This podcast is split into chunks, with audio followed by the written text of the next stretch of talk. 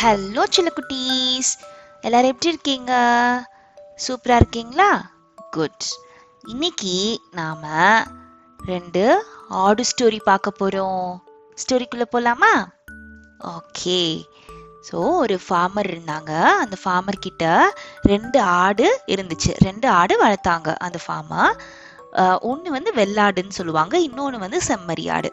Okay so வெள்ளாடு எப்படி இருக்கும்? அது வந்துட்டு பெருசாக வெளியிலேருந்து பார்க்க அவ்வளோ பாடியாக தான் இருக்காது. நல்லா குண்டாலாம் இருக்காது. செம்மறி ஆடு நல்லா குண்டாக இருக்கும்.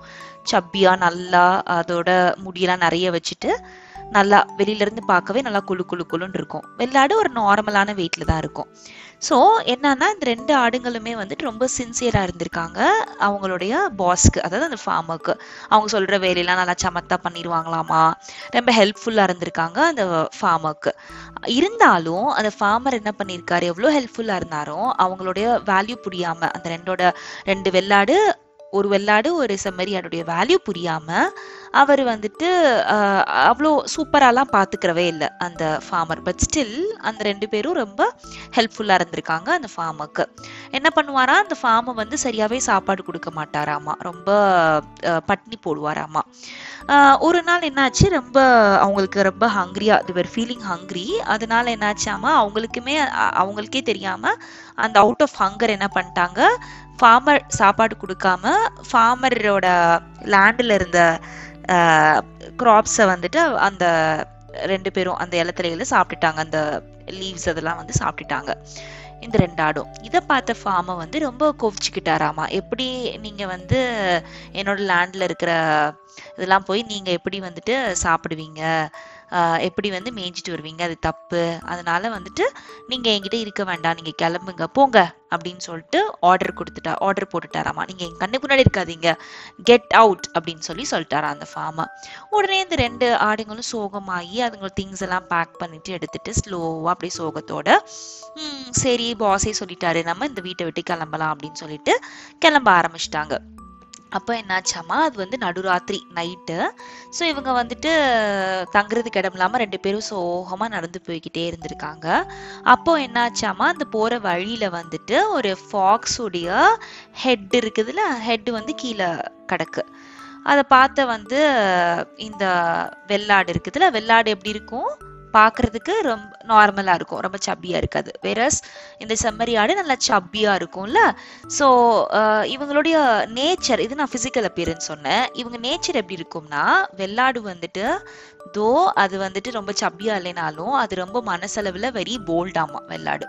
ஆனா இந்த செம்மறியாடு வெளியில நல்லா சப்பி அப்படி இருந்தாலும் கோழை ரொம்ப வந்துட்டு கவர்டு அது.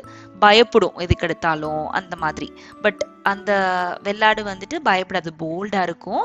பட் அந்த அளவுக்கு பவர்ஃபுல் கிடையாது செம்மறியாட்டோட ஸோ இந்த மாதிரி ஆப்போசிட் நேச்சர் இருக்கு இவங்க ரெண்டு பேர்த்துக்கும் ஸோ அப்போ என்ன ஆச்சு? ஒரு ஃபாக்ஸோடைய ஹெட் வந்துட்டு அந்த போற வழியில கீழே யாரோ கொண்டு போட்டிருக்காங்க அந்த ஃபாக்ஸ் அந்த ஹெட் மட்டும் தனியா கிடக்கு. அதை பார்த்து நம்ம வெள்ளாடு சொல்லிச்சாமா? இங்க பாரு அங்க ஒரு ஃபாக்ஸோட ஹெட் இருக்கு யாரோ கில் பண்ணி போட்டிருக்காங்க. அதை எடுத்து நம்ம பேகுல போட்டுக்கலாம். எடு செம்மறியாடு அப்படின்னு சொல்லி சொல்லியிருக்கு. அந்த செம்மறியாடு சொல்லிச்சா அச்சச்சோ எனக்கு வேண்டாம்ப்பா எனக்கு பயமா இருக்கு. நீயே எடுத்து போட்டுக்கோ பேக்குள்ள அப்படின்னுச்சாமா. சரி ஓகே அப்படின்னு சொல்லிட்டு இந்த வெள்ளாடு வந்து என்ன பண்ணுச்சாமா? அதுவே எடுத்து அதோட பேக்குள்ள அவங்க ரெண்டு பேரும் கொண்டு போறாங்களோ ஒரு பேக் அதுக்குள்ள போட்டிருக்கு.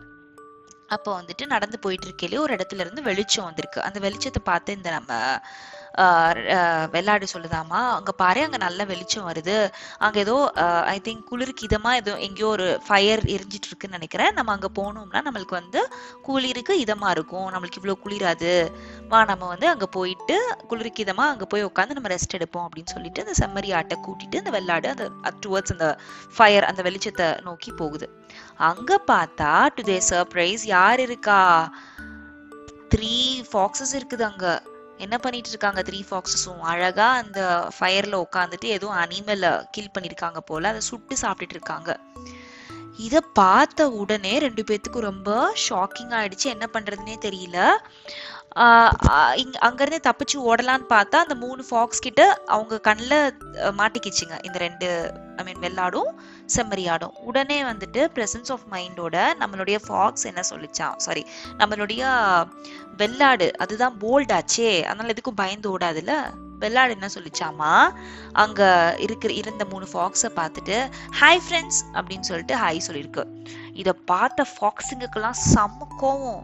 சாதாரண கோட்டு நம்மளை பார்த்து இவ்வளோ தைரியமா ஹாய் ஃப்ரெண்ட்ஸுன்னுதே அப்படின்னு சொல்லிட்டு கோமா என்ன சொல்றாங்கன்னா அந்த மூணு ஃபாக்ஸும் ஏய் என்ன? நான் உன்னோட ஃப்ரெண்ட்ஸா நாங்கெல்லாம் உன்னுடைய ஃப்ரெண்ட்ஸா இரு உனக்கு இருக்கு. வந்து நாங்க யாருன்னு காட்டுறோம் அப்படின்னு சொல்லிட்டு சொல்லியிருக்கு.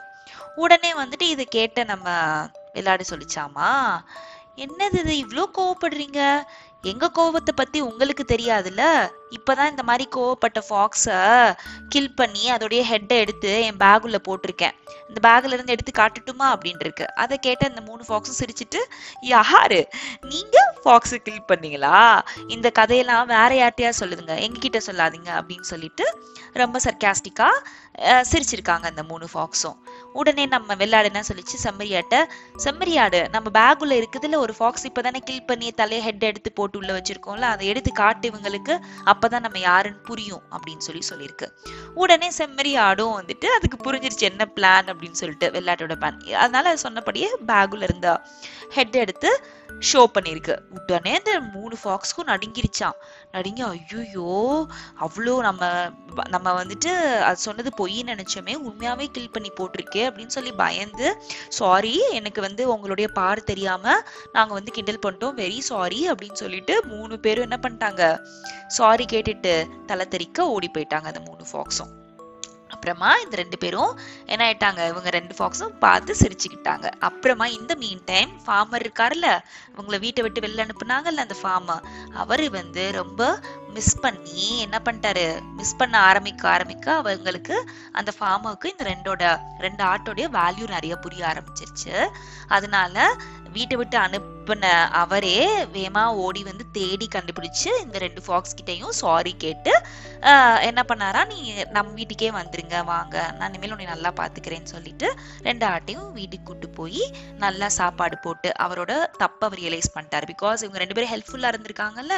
இப்போ இல்லைன்னொன்னே ஹி ஸ்டார்டட் மிஸ்ஸிங் தம் அந்த மிஸ்ஸிங் த கோட்ஸ் ஸோ அதனால என்ன ஆயிடுச்சு? வீட்டுக்கு கூட்டு போயிட்டு எப்பவும் போல நல்லா ட்ரீட் ஐ மீன் எப்பவுமே இல்லாம இனிமேல இருந்து நான் நல்லா ட்ரீட் பண்ணுவேன் அப்படின்ற மாதிரி.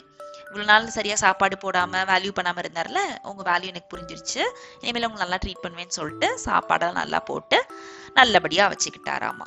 ஸோ இதுல இருந்து நாமளுக்கு என்ன புரியுது?